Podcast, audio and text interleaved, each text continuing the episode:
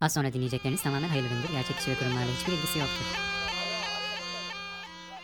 Az önce sepetinin içinde uyuyordu. Bagacısının dürtüklemesiyle dikiliverdi öfkeyle. Saldırı pozisyonunda kobra dansı başladı. Kobra Bircim hoş geldik. Hoş bulduk Kobra ekicim. Nasılsın? Vallahi bu sefer kötüyüm diyeceğiz herhalde. Kötüyüm çünkü gündem felaket, rezalet. Ee, bunlar neden bizim başımıza geliyor ya Rabbi? Biz bölüm çekmedik diye. Biliyorsun bir bölüm çekmedik dolar 18 oldu. Bir bölüm daha çekmedik dolar 10 lira oldu.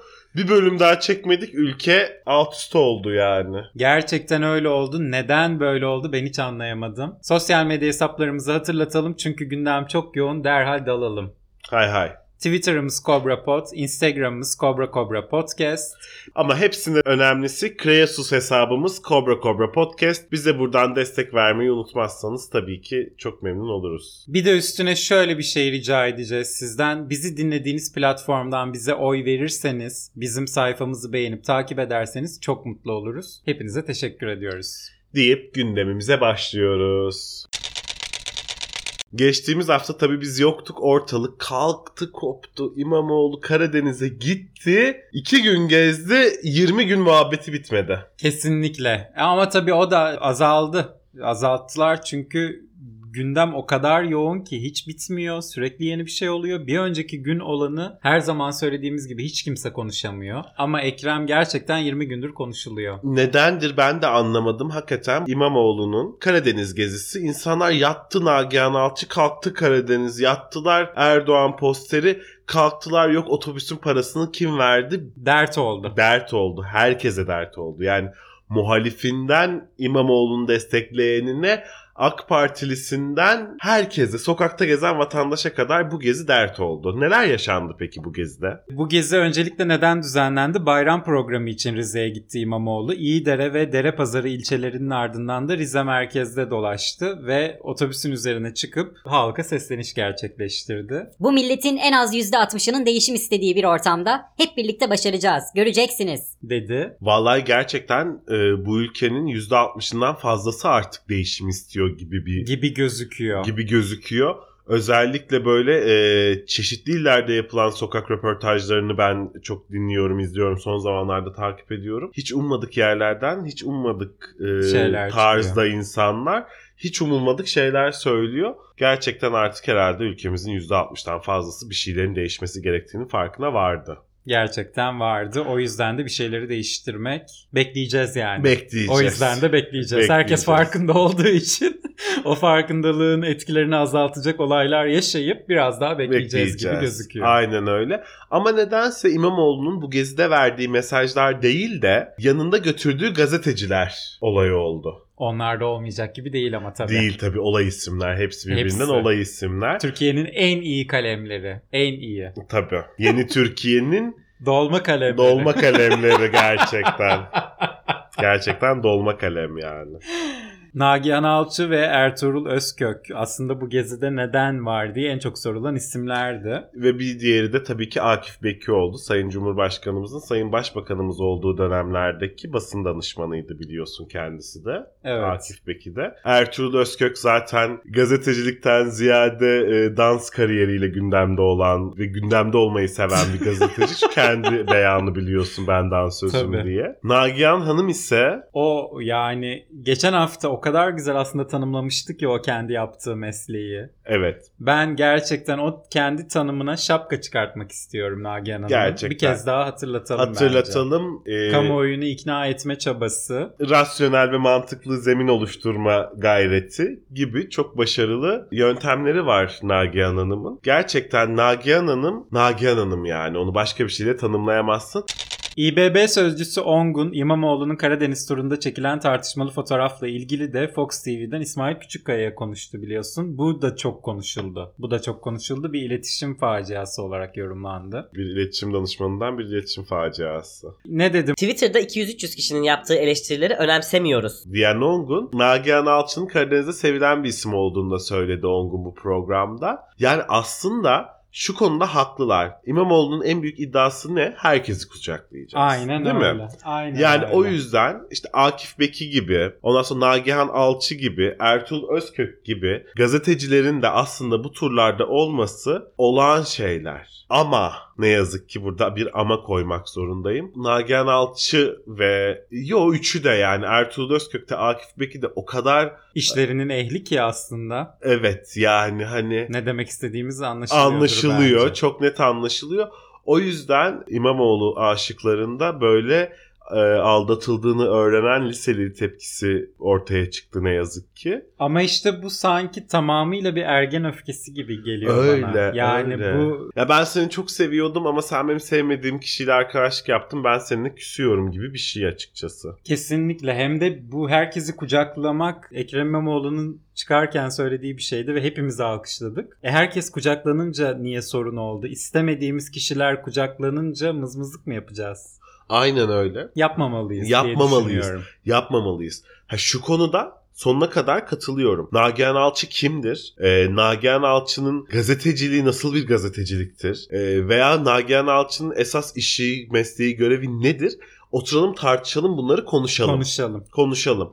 Aynı şeyi Akif Beki ve Ertuğrul Özkök için de konuşalım. Kesinlikle Hiç konuşalım. bunda hiçbir problem, hiçbir beis yok. Ama şu anda de facto olarak yeni Türkiye'de bu isimler tırnak içinde önemli gazeteci sıfatıyla nitelendiriliyorlar. O yüzden de bu isimlerin bir siyasetçinin bu tarz bir gezisinde yer alması bana çok abes gelmiyor ne yazık ki. Kendileri ne yazık ki sizi etkileyemeseler de sizin olaylara bakış açınızda bir mantık düzlemi yaratamasalar da milyonlarca insanın kale aldıkları ve maalesef ki milyonlarca insana bazı olayları sundukları Ve insanlara sundukları bu olayların da o insanlar tarafından inanıldıklarına ve ona göre hareket edildiklerine de emin oldukları için, böyle isimler oldukları için bu kitleleri isimler... etkileyen isimler bunlar. Aynen öyle. Ne yazık ki Ekrem İmamoğlu Nagihan'a muhtaç. Evet muhtaç mı diye soruldu ya sosyal medyada. Evet. Evet, maalesef ki Muhtaç. Maalesef ki Nagihan'a da ihtiyacı var yani. Yani çünkü Nagihan Hanım toplumun büyük bir kesimini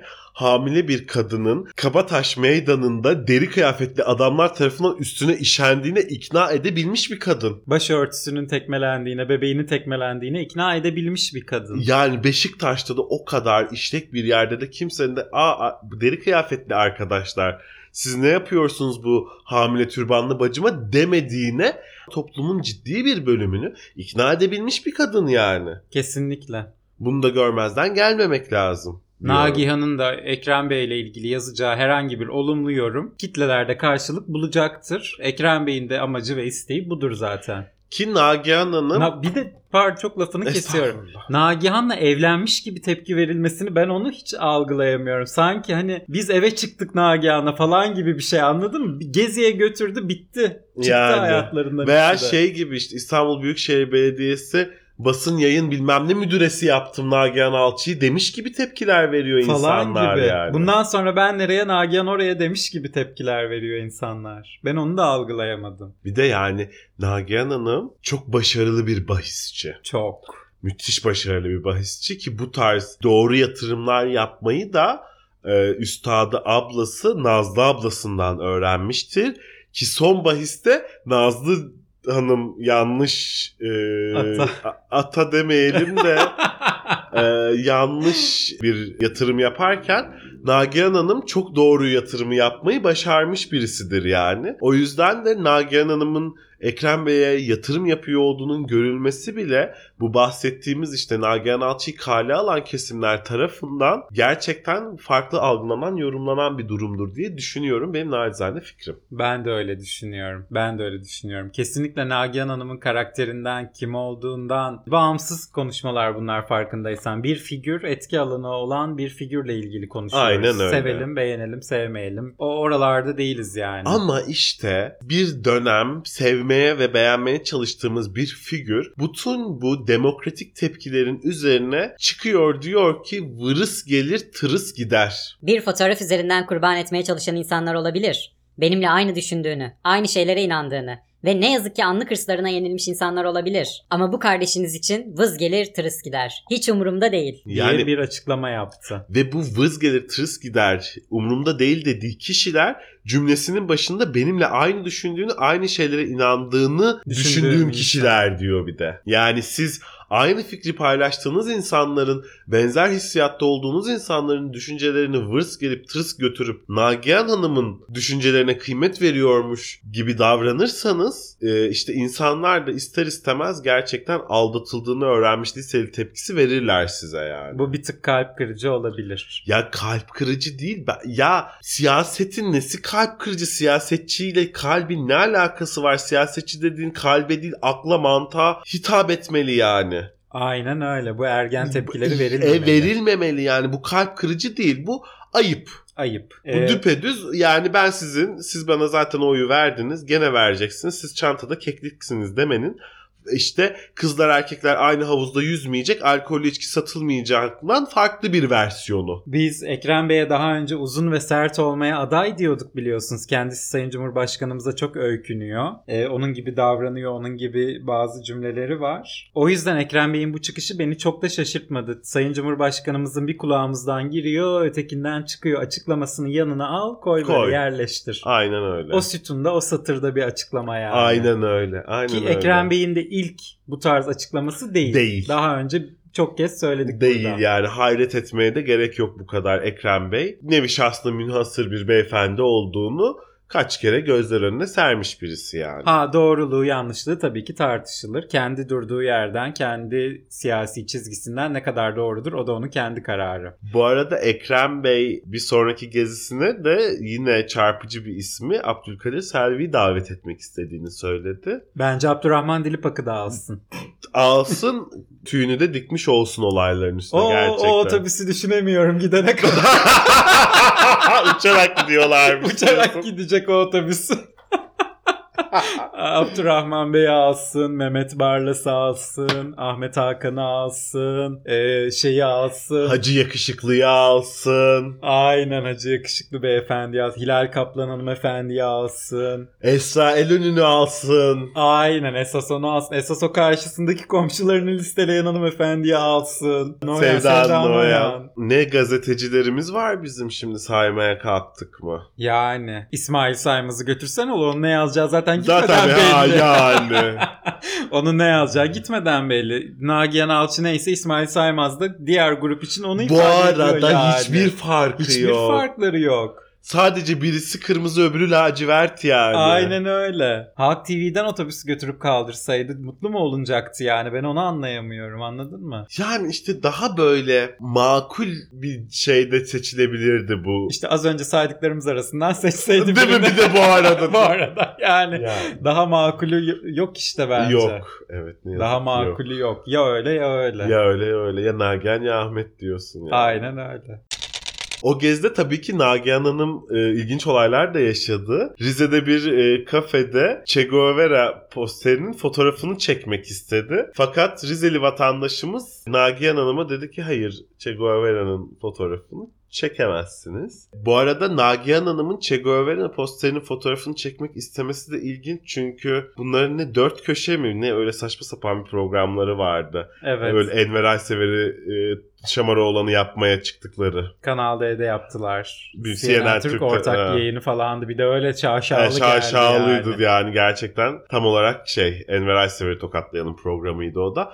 Orada Che Guevara'ya eşkıya demiş bir hanımefendidir Nagihan Alçı yani. E şimdi kıymete binmiş. Şimdi o gün o tarafa dönüktü. Bugün bu tarafa döndü. İşte yarın belirsiz. Bakalım nerelere dönecek. Şimdi dönmek demeyelim de Yok böyle vücuden fiziken dönmekten bahsediyorum. Anladım. Başını çevirmek. anladım sağdan sola çevirdi diyorsun. Aynen. Ama işte şey gibi bizim milletimiz nedense boyun fıtığı var gibi böyle o- mesela sağdan sola çevirirken bir yerde kalıyor böyle o sola dönemiyor o kafa bir türlü. Derileri kendi giymeye karar verdi. Ali Türkşen aslında Nagihan Alçı ile ilgili çok enteresan bir yorum yaptı. bir tanımlama yaptı aslında Nagihan Alçı'nın nasıl bir insan olduğuna dair. Yorumsuz. Yorumsuz aktarıyoruz. Kendisini haftanın kobrası İlan ediyoruz. ilan ediyoruz. Kendisi demiş ki Dünyayı uzaylılar istila etse antenlerini çıkarıp uzaylılarla anlaşabilecek bir kadın. yani Nagihan Alçı'nın herkesle anlaşabileceğini, yüzünü her tarafa çevirebileceğini, dönebileceğini, döndürebileceğini daha güzel bir metaforla anlatılamazdı bu. Anlatamazdı. Gerçekten anlatamazdı. Ahmet Hakan da tabii ki Nagihan Alçı ile ilgili yazdı. Ee, bu hafta bir dizi girmedi. O yüzden Ahmet Hakan Nagihan Alçı olayıyla ilgilendi. Halbuki Yakamoz'u izlememiş mi ya? Aa onunla ilgili yazı Ya. yazmadı. Bak eksi not. Yazmıştır bence de belki de gündem olmamıştır. Belki de. Kıvancı saçları ne güzel falanmışlar yazmış. Hürriyet alamadık bu hafta. Okuyamadık. Bilgisayarımız Adblocker yüklü olduğu için sitesine de giremiyoruz. Giremiyoruz.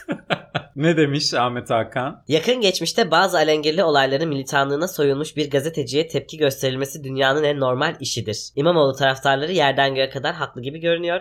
Krizi doğru dürüst yönetemedi İmamoğlu. tamam. Saat 4'ü çeyrek geçeye denk gelmiş ki Ahmet doğru saati göstermiş gerçekten. 40 yılın başı. Ahmet Hakan'la Nagihan Alçı arasında ben cinsiyetçi bir yerden söylemek istemem onu ama cinsiyet ve saç rengi farkı dışında hiçbir fark göremiyorum yani açıkçası.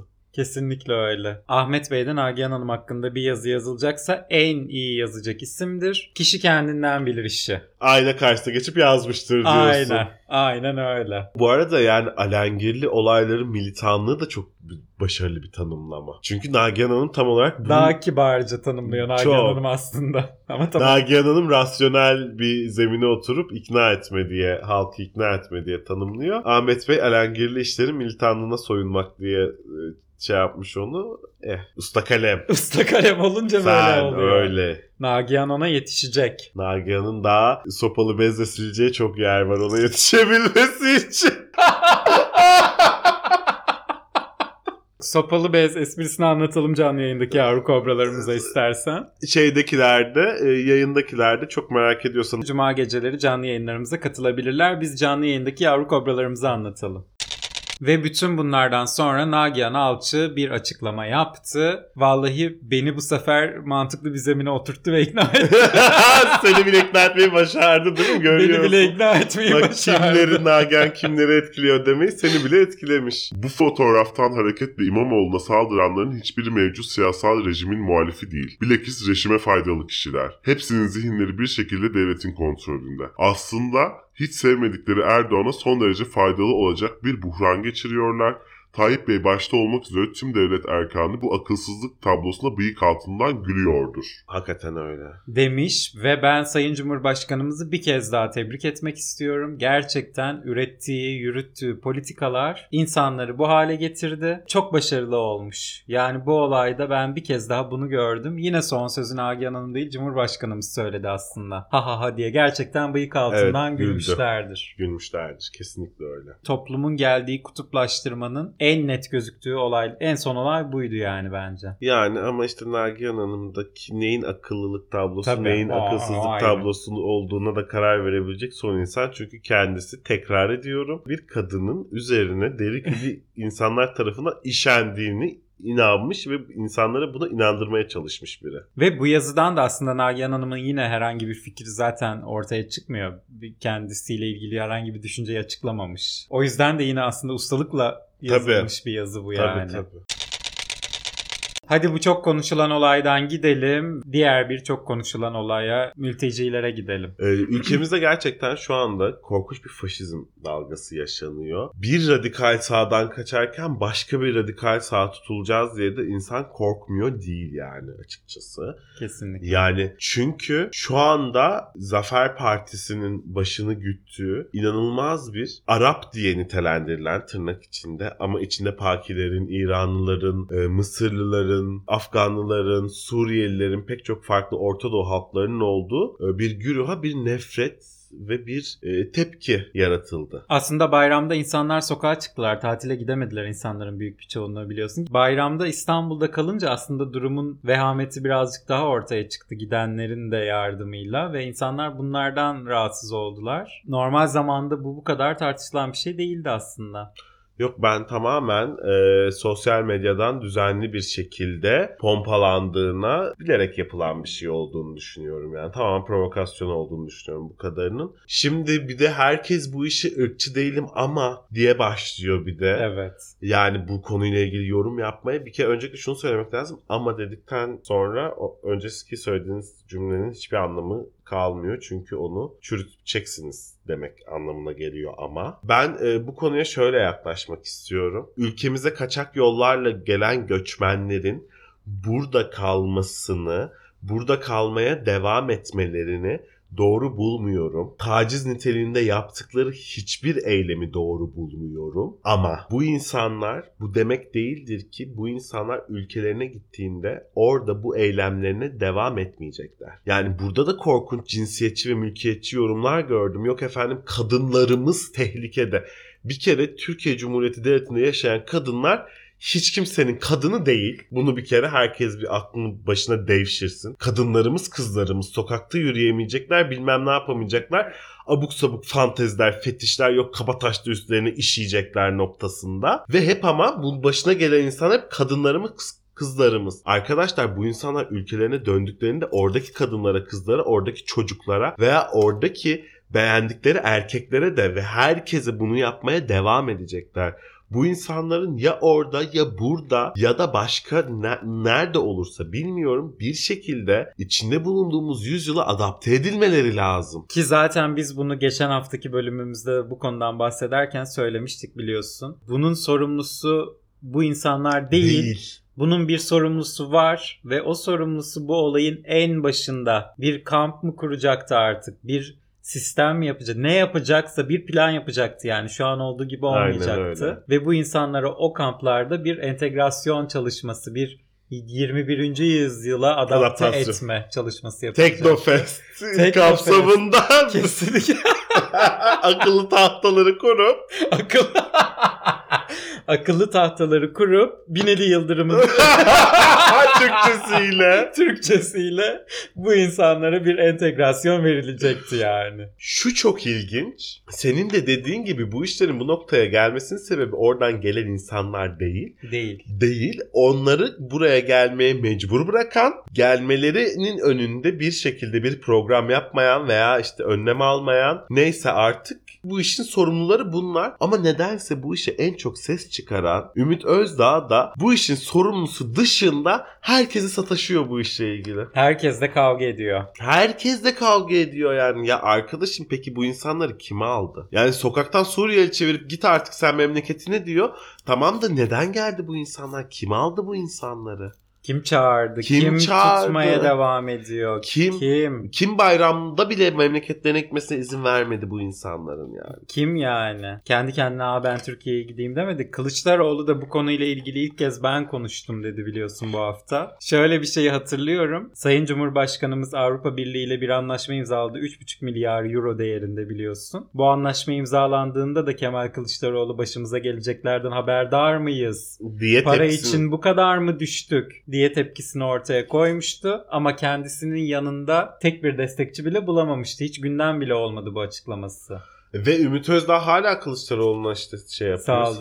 saldırıyor. Sen gönderemezsin onları bilmem ne yapamazsın falan. Sen gönderemezsin ben, ben göndereceğim. göndereceğim.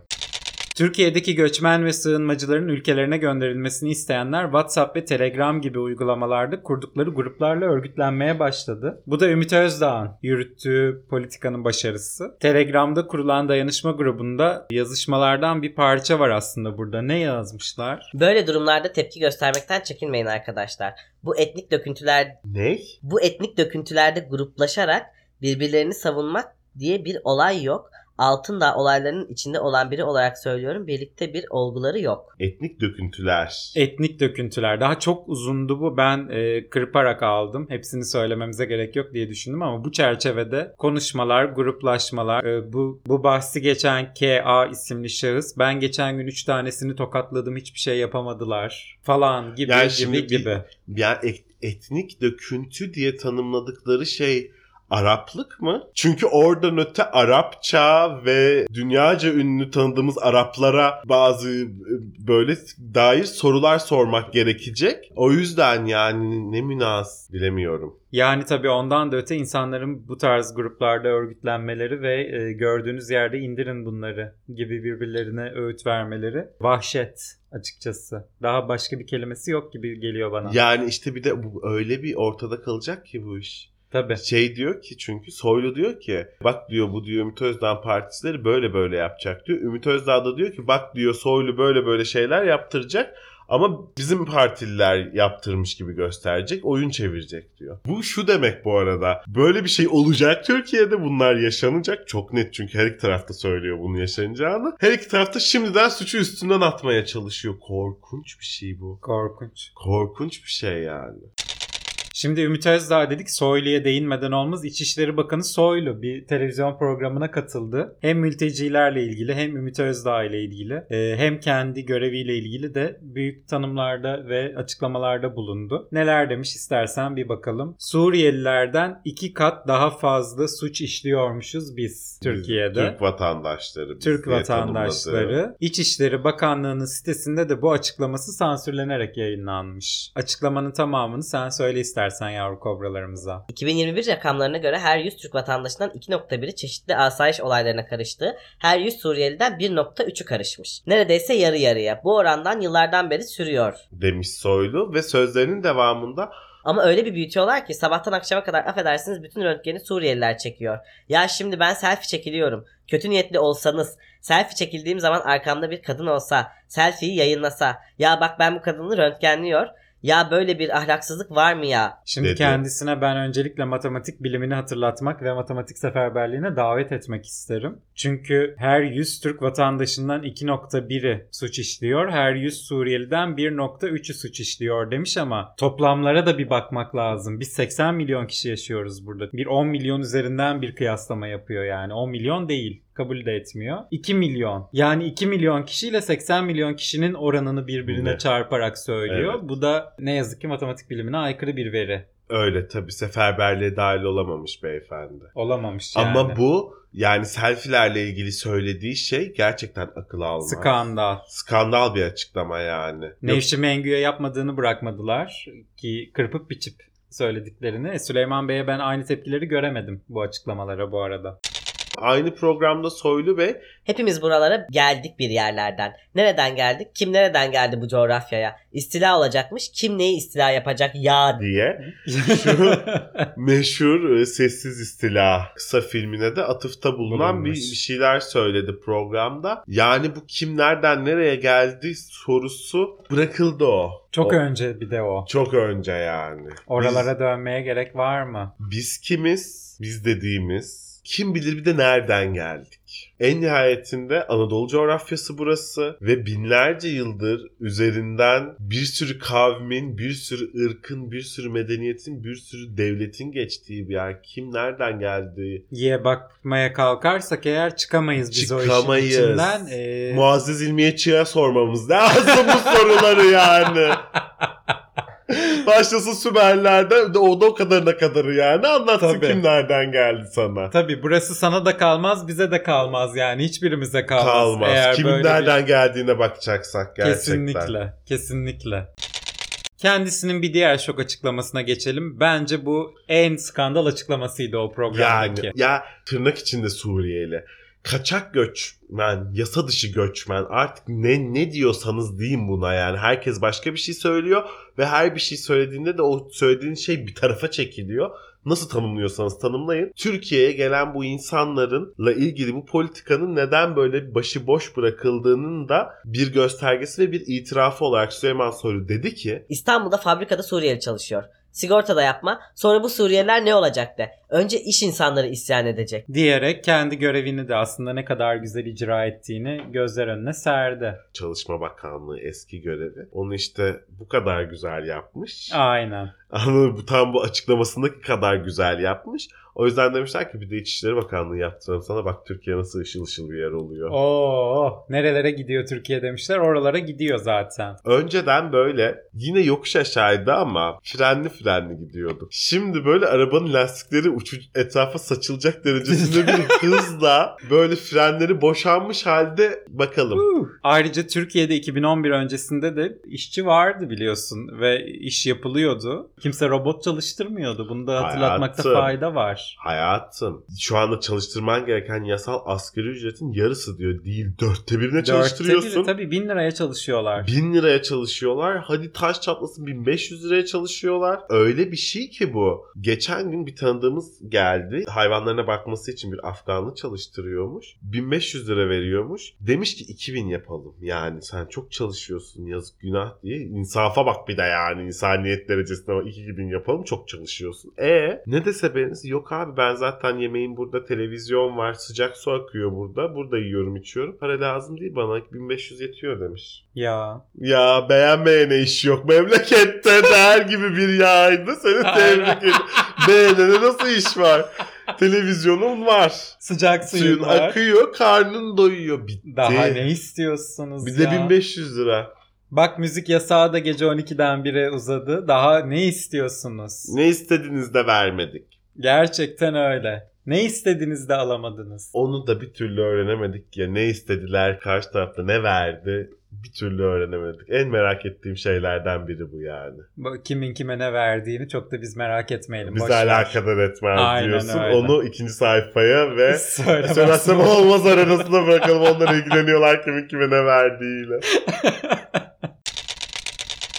Şimdi gelelim şu Ümit Özdağ artık. Soylu bu programda bu söyle- saydığımız şeyleri sırayla söyledi söyledi söyledi. Arşivlik bir yayın bu arada. Arşivlik ve devamında da Ümit Özdağ kendisini düelloya davet ettirecek noktaya getirdi. Diyebilir miyiz? diyebiliriz. Hiç adam yerine koymam. Kabul etmem. Bunu söylerseniz toplantıyı terk ederim. Ben bu adamı adam yerine ve insan yerine koymam. Bu hayvandan aşağı bir adamdır. Ve Soros çocuğudur. Dedi. En Evet. çok çünkü o dokunmuş Ümit Bey Soros çocuğu Soros çocuğu. Ben Soros çocuğu değilim dedi. Dedi. Ee, Soros'tan da bir açıklama var bu arada. Kim Soros çocuğu gör diye Ümit Özdağ o açıklamayı da paylaşmış. Soros mülteciler Türkiye'de kalmalı diyor. Evet parası neyse verilmeli ve orada kalmalılar diyor. Neyse bunun üzerine Ümit Özdağ da kendisini düelloya davet etti. Gerçekten öyle. Dedi ki çıkışta görüşelim. Hocalara haber verme. Tek başına ol. Ol. Silahsız geliyorum. Kelebeği bıraktım. Mançukoyu bıraktım. Evde bırakıyorum. Öyle geliyorum. Adam sen çık karşıma dedi. Yani iki erkek erkeklikleri üzerinden siyaset yaptılar. Benim tek duyduğum şey bütün bu konuşmalarda kim adam kim değil, kim ne kadar adam, kim oflu, kim koflu, Kim Soros çocuğu, kim... ne çocuğu falan. Aynen öyle. Ya arkadaşlar peki Bu ülkeyi kim yönetiyor? evet yani. Bu ülkeyi kim yönetiyor? Bu ülkeyi yönetmeye kim aday? Bunlar geldiğinde bunların adamlıklarından ziyade bu, bu insanları ne yapacağımızı konuşmamız daha doğru olmaz mı acaba? Bu ülkeyi tabii ki Sayın Cumhurbaşkanımız yönetiyor bu arada. O mevzu bahis bile değildir de. Soylu'yla Ümit Özdağ da adamlık yarıştırsın yani. Sen Aynen. de. aa, Hadi. Sayın Cumhurbaşkanımız Nagihan Hanım'ın dediği gibi bıyık altından gülüyor. Gülüyor. İzliyor bunları. Ümit Özdağ sonrasında İçişleri Bakanlığı'nın kapısına dayandı. Tabii Dayandı. ki kapı duvar. Ve sonra Türkiye Büyük Millet Meclisi önüne gitti ve bir basın açıklaması yaptı. E, bu basın açıklamasında da Bu görev bittiği zaman tutuklanacaksın. Bunun sen de farkındasın. Sen Türkiye Cumhuriyeti'nin en büyük kriminalisin. Sen don lastiği satarken ben akademide ders veriyordum. diye seslendi. Yılın kelimesi kesinlikle don. Don aşağı don yukarı bu sene. Yani bir kere don lastiği satanlar da vardır ve bunlar asla üniversite profesörlerinden daha aşağıda insanlar değildir. Biz o açıklamayı Aysun Kayacı ile bıraktık Yani yani haddinizi bilin öncelikle Ümit Beyciğim diyelim. Diyelim. E, ardındansa bu böyle işte dediğim gibi bir erkeklik kavgası. Hiç başka bir şey değil. Bu konuda bence daha fazla konuşulacak pek de bir şey yok. Aslında senin de dediğin gibi kim daha adam tartışmasını onlara bırakalım. Ümit Özdağ'ın söylediği daha e, cafcaflı cümleleri var. Zafer Partisi Sakarya Meydan Muharebesi'ndeki gibi bu ülkenin istilasına karşı direniyor. Hattı müdafaa yoktur, sattı müdafaa vardır diyor yani. Tam Vay. olarak öyle diyor. Ee, inanılmaz bir benzetme. Bir de biz kendimizi abartmayı severiz derdik. Yok canım yani Ümit Bey profesör. Profesör. Profesör yani biz ancak don lastiği satarız onun yanında. yani abartma konusunda bir şeyleri büyütme konusunda falan yok yani. Yok. Geç Allah aşkına tamam yani. Evet. Bu konuda da bu arada en aklı başında yorumu da Suriyeli Ahmet Hamo yaptı. Dedi ki yani Tek politikası göçmenler olan bir parti iktidar olabilir mi? Başka yaptıkları hiçbir şey yok. dedi ve Ümit Ahmet Özdağ bile bunu e, kale alıp cevap verdi. Ahmet ama Suriye'den geldin, yasaya aykırı vatandaşlık aldın. Şimdi bize nasıl siyaset yapacağımızı mı öğreteceksin? Söz yasaya aykırı vatandaşlığını iptal edip Zafer Turizm Seferi ile seni bir numaralı koltukta yollayacağım. diye espri desen espri değil, tehdit desen tehdit değil. Cevap desen beyefendinin sorduğu soruya cevap hiç, Hiç değil. yok. Yani hani üstüne bir cümle daha edip dese ki ekonomiyle ilgili de şunu yapacağız, işte iç e, adaletle ilgili de bunu yapacağız, şununla ilgili de bunu yapacağız gibi bir şeyler söylese diyeceksin ki hadi en azından bir de üstüne cevap vermiş. vermiş. O da yok. E, Muharrem İnce de kendisini desteklemiş bu arada. E, Şaşırdık mı? asla. E, İkbal Gürpınar bu konu hakkında bir çıkışta bulunmuş ve 15 Temmuz'u Suriyeliler sayesinde kazandık. Demiş Esra Elönü'nün Araf'ta Sorular programında. değil Yılanların ikinci sayfa programında. Aa, Evet. Biz magazin yapıyoruz ya şimdi yılanlar da- kıskandı. Esra Elönü'nün programında da işte o kuraklığı da mı orada söylüyor? evet. Yağmur cümle, yağmayacak aynen. dediler o yıl. Suriyeliler geldi. Bir yağmur yağdı ki aklınız durur diye. Ha. Aynen. Yılanların ikinci sayfa programında muhteşem açıklamalar. E ama yani magazin programına zaten yakışacak açıklamalar bunlarda. Bu arada Yani ya ikinci sayfada böyle bir açıklama duyarsın ya tarafsız bölgede. İnsanların rahatsız olduğu tırnak içinde Suriyeliler diye veya Araplar diye genellediği güruh bu işte senin dediğiniz çak diye 400 bini bastırıp vatandaşlığı alan insanlar değil sınırı terlikle yan ayak geçen insanlar yani. Kusura bakma da insanların götünün memesinin E çekilmesinden herhalde yayınlanmasından ben de ki. rahatsızım tabii ki. tabii ki e ben de rahatsızım. Anlatabiliyor e ben de muyum? rahatsızım. Ama- Yok ben topluma entegre olmayan hiç kimsenin sokakta dolaşmasını istemiyorum. Hepsinden rahatsızım zaten. Bu arada. Türk, Suriyeli, Amerikalı, Fransız, İspanyol Fark herkesten topluma entegrasyonu sağlanamamış herkesin sokakta olmasından rahatsızım. Aynen öyle. Ve eğer ki bu insanlar sokağa çıkacaklarsa bu entegrasyonu yapmamız lazım. Ama bir şey yapamıyorum işte bu rahatsızlığımı. Ne yapayım mancınıkla fırlatayım mı geri Fransa'ya? ne, yap ne yapayım ki yani? Zafer? Tüzü'ne göndereceğiz hepsini. Bir numaralı koltukta kucak Tabii. kucağa Kucak hepsini. kucağa hepsini böyle. Yatay değil dikey otobüs böyle. Hem şey kim daha erkek daha iyi anlaşılır böyle 50 tane Suriyeli üst üste dizeceğiz otobüsü gidecek. Yok yani yapacak bir şeyimiz maalesef ki yok. Bekleyeceğiz Sayın Cumhurbaşkanımız ne derse onu yapacağız. Ne demiş Sayın Cumhurbaşkanımız? Suriyeli sığınmacılara sonuna kadar sahip çıkılacağını söylemiş. Dönüşün ancak gönüllü olacağını da belirten Sayın Cumhurbaşkanımız Onları asla bu topraklardan kovmadık ve kovmayacağız. demiş. Aynen öyle son noktayı da koymuş ve Kılıçdaroğlu'na da seslenmiş. Bay Kemal ne diyor? Biz bunların hepsini tekrar Suriye'ye süreceğiz. Geldikleri yere göndereceğiz. Bunları yapamayacaksın. Bunları yapmaya hiçbirinizin gücü yetmez. Kapımız açık. Ev sahipliği yapmaya devam edeceğiz. Kendileri arzu ettikleri zaman ülkelerine dönebilirler. Bir ne yazık ki dönemiyorlar bayramda bile göndermediler insanları. İki, biz bunları Suriye'ye süreceğiz, geldikleri yere göndereceğiz diyen kişi Kemal Kılıçdaroğlu değil, Ümit Özdağ. Ümit Özdağ da Kılıçdaroğlu'na kızıyor. Suriyelileri göndermiyorsun diye. Erdoğan da Kılıçdaroğlu'na kızıyor ki Suriyeli gönder diyorsun diyor. Hayır siz sizin derdiniz birbirinizle niye Kılıçdaroğlu'nu arada Tost ediyorsunuz. tost ediyorsunuz? Niye diyorsunuz acaba? Niye işte acaba? Niye diyor? Niye ikisinin de derdi Kılıçdaroğlu'yla ben çok merak ediyorum.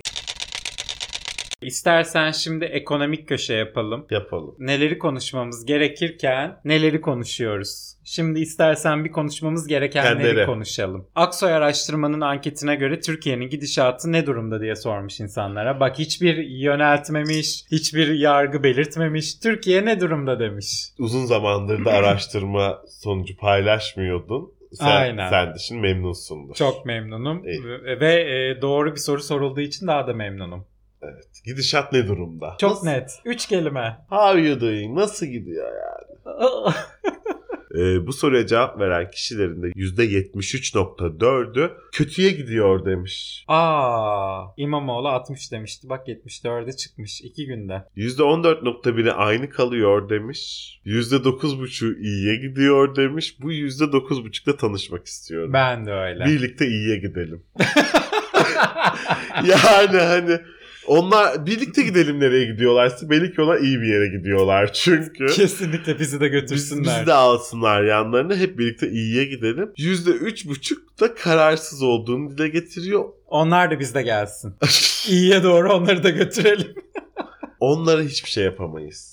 Bugün her şey bu kadar göz önündeyken hala kararını verememiş olan bu %3.5'a hiçbir, Hiçbir şey, şey yapamayız. anlatamazsın. Aynen öyle. Yani iyiye gidiyor diyen %9.5'un muhtemelen iyiye giden çünkü onlar hakikaten iyiye gidiyordur. Ona şeyim Ben yok yani eminim. itirazım yok ama bu yüzde kararsız olan bu yüzde üç buçuğa yapabileceğimiz hiçbir şey yok. Onlar onlara. onlar yani iki çift ayakkabı arasında bir buçuk saat düşünüp evden çıkamazlar. Ona bile karar veremezler onlar.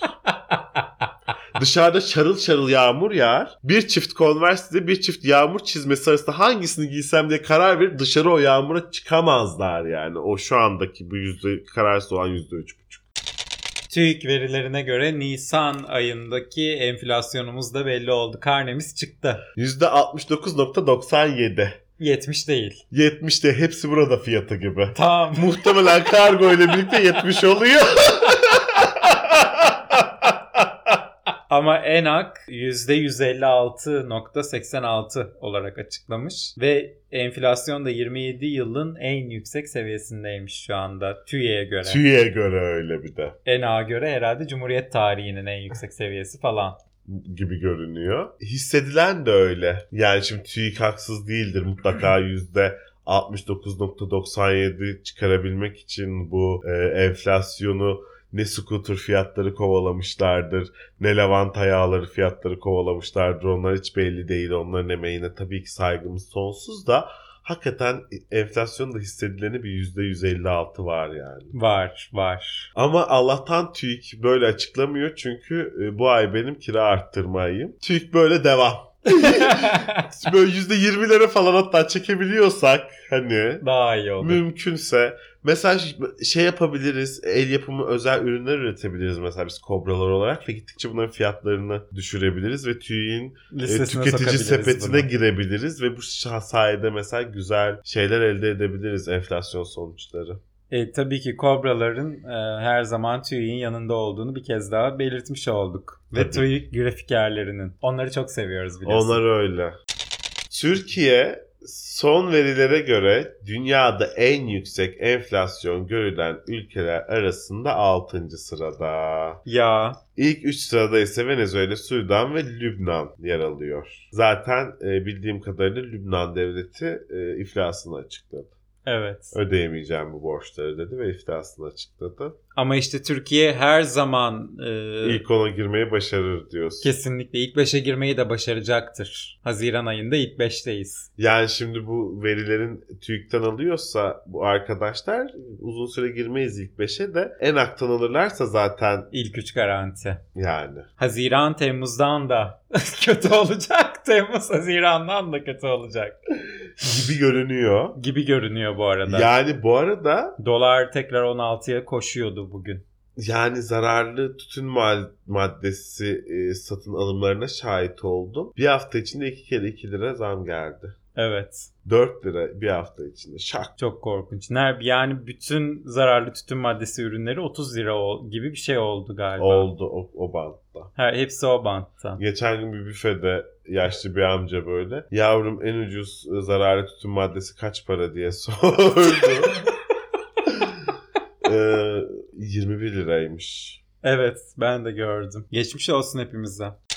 TÜİ'nin istatistikleri yemeklerde sıkça kullanılan 12 sebzenin son bir yılda %178 arttığını gözler önüne serdi. Fiyatı en az artan ürün %83.9'da havuç, fiyatı en çok artan ürün ise %343 ile patates oldu. Eyvahlar olsun. En az artan ürün %83 artmış bak. Ee, sağlığa zararlı tütün maddesi ve alkollü içeceklerden sonra kola fiyatlarına da zam geldi. Zam neticesinde 1 litrelik kola 12 lira 50 kuruş, 2,5 litrelik kola 20 lira oldu. Cips yine sağlığa zararlı cips maddesi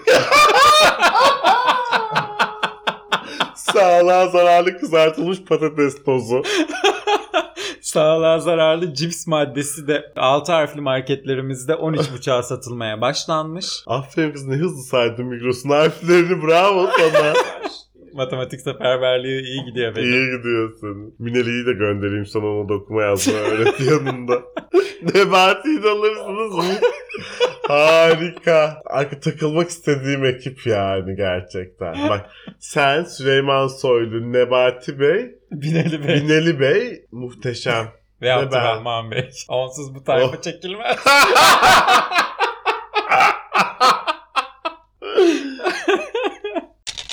Ama Sayın Cumhurbaşkanımız halkımızı bu yüksek fiyatlara ezdirmem dedi ve yepyeni projelerini açıkladı bu hafta. Konut fiyatları ve kiralardaki yaşanan artışa karşı yepyeni bir destek paketimiz var. Paketin duyurulmasının ardından konut fiyatlarında da hemen sarı site var ya ev satılan.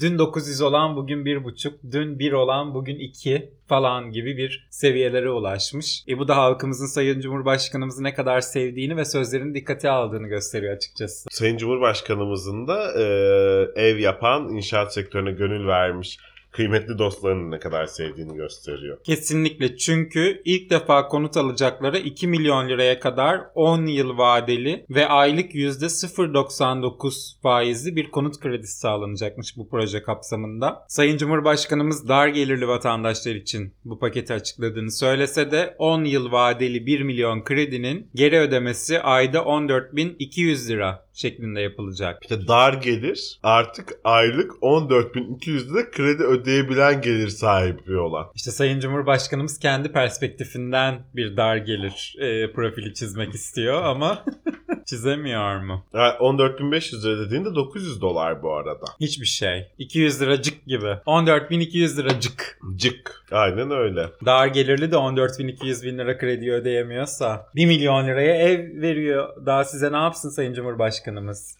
Düşünsene işte Cumhurbaşkanımızın yaşadığı o mutluluğu. Öyle bir ülke yönetiyorsun ki. Dar gelirli. Dar gelirlin ayda 14.200 lirasını sadece kredi ödemeye ayırabiliyor. Hayaldi gerçek oldu. Tabii ki 2053'te de bu ülkeyi yönetmeyi hedeflersin. Tabii ki. Şimdi gelelim Canan Kaftancıoğlu'na. Şimdi Kaftancıoğlu kendisine verilen 4 yıl 11 ay 20 günlük hapis cezası onaylandı. Kaftancıoğlu'na verilen Yargıtay tarafından. Ee, kendisine siyasi yasak getirilebileceği konuşuluyor. 5 ayrı suçtan toplamda 9 yıl 8 ay 20 gün hapis cezası vermişti mahkeme. Bu 5 suçlamadan birisi kabul edildi ve hanımefendiye cezaevi yolu göründü. Terör suçlamasıyla verilen cezaları bozdu. Kaftancıoğlu'nun en fazla 3 gün cezaevine girmesi ve denetimli serbestlikten yararlanarak tahliye edilmesi bekleniyor. Bekleniyor ama olmayabilir. Nasıl olmayabilir? Bu 3 gün girmeden de bu arada serbest bırakılabiliyorsun da e, burada mutlaka böyle bir şov olacaktır. İçeri giriyorsun. içeride bir kurul senin dışarı çıkıp çıkamayacağına karar veriyor. Bugüne kadar hiç böyle bir karar verilmedi. Hep bu işte 3 gün yatar çıkarsın denilen herkes 3 gün yattı ve çıktı. Herkes. Ama Canan Kaftancıoğlu e, özel bir isim olduğu için kendisi özel bir uygulama yapılabileceği konusunda da insanların ciddi endişeleri var açıkçası. Kaftancıoğlu Örgüt kademelerinde görev alma hakkım devam ettiği müddetçe benim için hiçbir sorun olmaz. açıklamasında bulundu. CHP'li vekiller ve partililer Kılıçdaroğlu'nun çağrısıyla CHP İstanbul İl Başkanlığı önünde toplandı. Bu da çok komik bu arada. Yani Kılıçdaroğlu vekiller il başkanlığının önünde toplansın diye tweet atmak. Yazsana WhatsApp grubunda. Twitter'a yazıyorsan halkı çağır oraya. Evet herkesi çağır. Herkesi çağır yani. Vekilleri çağıracaksan yaz WhatsApp grubundan. Ama işte Kılıçdaroğlu hepimizin bir arada bulunmasını çok tercih etmiyor biliyorsun. Bu arada 10 yıl önceki tweetlerden geri dönüp yargılanacaksa insanlar sokakta üçümüz beşimiz gezeriz yani. Bunu sana söyleyeyim. Bu da çok tehlikeli. Bu herkes için çok tehlikeli. Çok. Yani bu kararı verenler için de bu kararın alınmasını isteyenler için de çok tehlikeli bir karar. Bunun da biraz farkına vararak birazcık daha böyle bu hukuk dediğin şeyde bir iştahat oluşturursan onu kaldırmak da öyle bugün yattım yarın kalktımla pek kolay olmuyor. Aman ha ya bize de bunu yaparlarsa bir gün ya da biz de böyle bir sebepten yargılanırsak diye de düşünmek gerekir diye düşünüyorum. Ve e, bunun çok da fark edildiğini düşünmüyorum. Hiç zannetmiyorum. Kültür ve Turizm Bakanlığı, Kültür ve Turizm Bakanı Ersoy'a ait şirketin tatil köyü projesine onay verdi. Bodrum Türkbükü'nde yapılacak tatil köyüne orman arazisi dahil edilecek. Ersoy 25 bin metrekarelik arazinin tahsis edildiği şirketin ana hissedarı ve yönetici konumunda bulunuyormuş. E bunun neresi haber niteliği taşıyor ki? Harika. Peki Bakan Ersoy bundan niye bizi haberdar etti ki? Yani kendi kendine bir iş yapmış bir yani. iş yapmış. Ben buraya otel yapacağım Ersoy Bey. E, ne dersiniz demiş. Tabii ki Ersoy Bey yapabilirsiniz. Harika olur. Hatta ormanına dahil etmek istemez misiniz buraya demiş. Dönmüş demiş ki Aa, Ersoy Bey ne kadar iyi düşündünüz. Bu Ayna 25 karşısında gerçekleşen bir konuşma değil mi? Evet. Şey gibi işte o. Işın Karaca'nın giderim alışırım gitmelere klibi gibi bir şey. Demiş ki 25 metrekarelik arazi içinde teşekkür ederim diye. Ve de dediğim gibi bunun neresi haber niteliği taşıyor ki? Bu işte adam köpeği ısırdı vakası tam olarak. Çünkü artık Türkiye'de adamlar köpekleri ısırıyor yani. Haber niteliği taşıyan şey köpeklerin insanları ısırıyor olması. Bunda şaşılacak, haber diye verilecek, gündemde yer edecek hiç bir yeri yok yani. Klasik Zaten her bakanlıkla. gün o klasik bakanlık şeyi bu. Yani mecliste kavak yerleri izleniyor. Bakanlıklarda da kendi projelerini onaylıyorlar. Eş dost akraba oturuyorlar. Kendi dezenfektanlarını satıyorlar ya da. kendilerine yani. Kendilerine gerçekten. evet. Eş dost akraba oturuyorlar. Şş, Bana bak şurada bir şey var. Ormanlık var. Sana oraya otel yaptıralım. Sen dezenfektan yapsat bize. Sen bize maske yapsat. Sen oyuncak getir oradan. Sen bunu yap. Bu kadar. Bu kadar. Meclis yapıyor bütçeyi. Diyorlar ki siz bu kadar harcayabilirsiniz. Onlar da bölüşüyorlar işte kendi aralarında. Ne var ki bunda? Hiçbir şey yok. Hiçbir şey yok. Biz 20 senedir olan bir şey bu. Hatta 50 senedir olan bir şey bu Türkiye'de. Kolay gelsin diyelim. Kolay gelsin. Abdurrahman Dilipak'a gelelim hadi. Gelelim. Gelelim. Sen bugün çok andın onu. Gelelim. Abdurrahman Bey bir köşe yazısı yazmış ki yani ne yazı? Size Haziran 2023 seçimlerinin sonucunu söyleyeyim mi? Allah özel elçisiyle her konuda olduğu gibi bana haber gönderdi. demiş. Söylememiş. Sonuçları sürpriz bırakmış. Ee, hangi özel elçisini kullanmış acaba kendisine haber gönderirken çok merak ediyorum. Hasan Mezarcı'yı mı kullandı? E, Jesus Christ'ı mı kullandı? Ee, Yoksa meleklerden birini mi tercih etti? Necati Şaşmaz'ın oğlunu Mu kullandı? etti? Çok merak ettim hangi elçisiyle görüştü Abdurrahman Bey. Allah özel elçisini göndermiş midir bilmiyorum ama Abdurrahman Bey bir şekilde Allah'ın özel elçisine ulaşmış olabilir ona inanırım. yani Allah ona elçi göndermiştir inanmayabilirim ama Abdurrahman Bey bir şekilde bunu başarmıştır yani.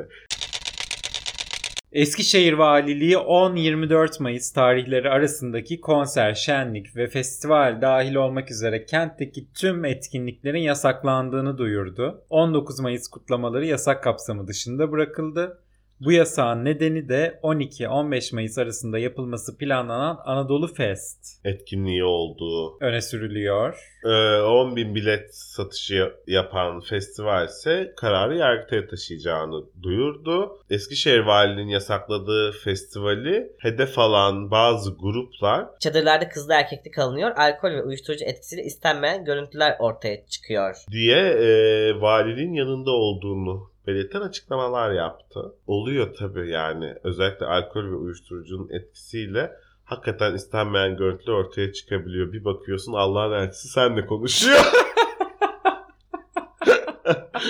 bir bakıyorsun onun eli derecede İngilizce yükletiyorlar. Bir bakıyorsun humanoidler dünyayı ele geçirmiş. Yani gerçekten Bu tarz şeyler istenmeyen görüntülerin ortaya çıkmasına sebebiyet verebilir. Dikkatli olmak lazım. Bir de bu festivallerin yapıldığı, müziklerin çalındığı, şarkıların söylendiği Türkiye'de eski Türkiye'ydi. Artık yeni Türkiye böyle bir yer değil. Yeni Türkiye sabah gözünü açıp başını öne eğip Bakan Bey'in de söylediği gibi işini yapmaya gidip vazifeni yerine getirip yine başını önde eğik evine dönüp 3 tane patates haşlayıp karnını doyurabilirse oh çok şükür karnımı doyurdum deyip 2 tane battaniyenin altına girip ATV'yi açacaksın uyuyakalacaksın karşısında.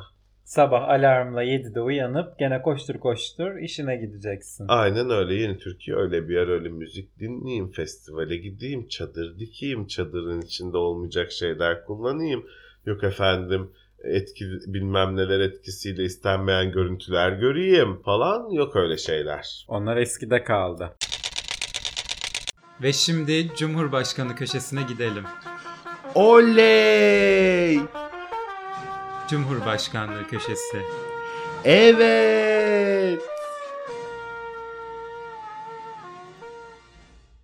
Zelenski Erdoğan'a bir sitem etmiş Hem Ukrayna'yı destekliyor hem de Rus turistlere özel paketler düzenliyor. demiş. E Zelenski.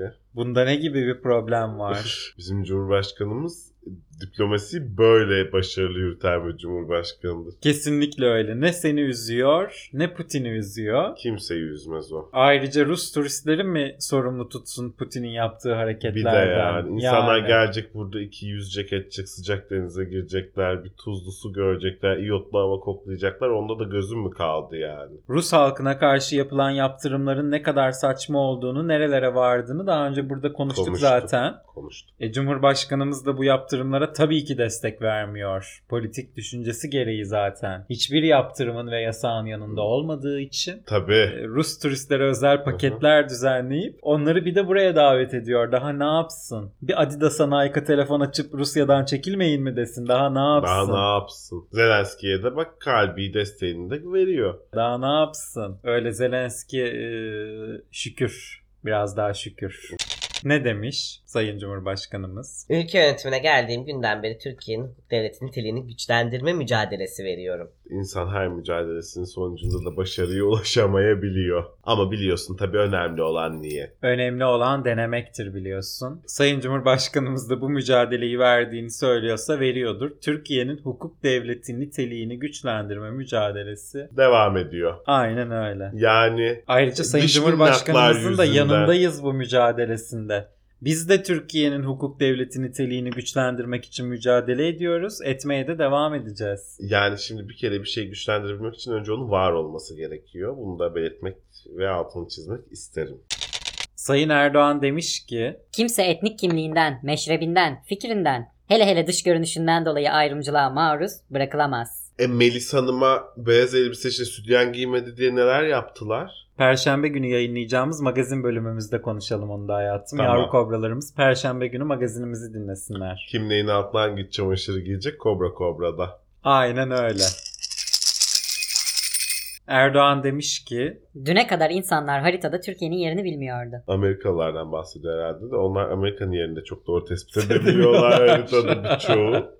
o yüzden bu bir kıstas değil. E bilmiyorlarsa bile Sayın Cumhurbaşkanımızın sayesinde öğrendiler bu arada. Sayın Cumhurbaşkanımız çok haklı bu konuda. Çok Düne haklı. kadar bilmiyorlardı ama Sayın Erdoğan öyle bir yönetti ki bu ülkeyi gerçekten yerini de öğrendiler, adını da öğrendiler ve dahi Sayın Cumhurbaşkanımız Erdoğan'ı da çok iyi öğrendiler. Ee, kendisi öyle bir influence etkisine sahip ki dünyada gerçekten duyurmadık kimseyi bırakmadı ismini. Müthiş bir başarı. Müthiş. Yani söyleyecek kelime yok bende buna bu konuda. Yok her zaman söylediğimiz gibi tarih kitapları, ders kitapları kendisinden o cilt cilt bahsedecek. Bahsedecek, bu gerçekten bahsedecek.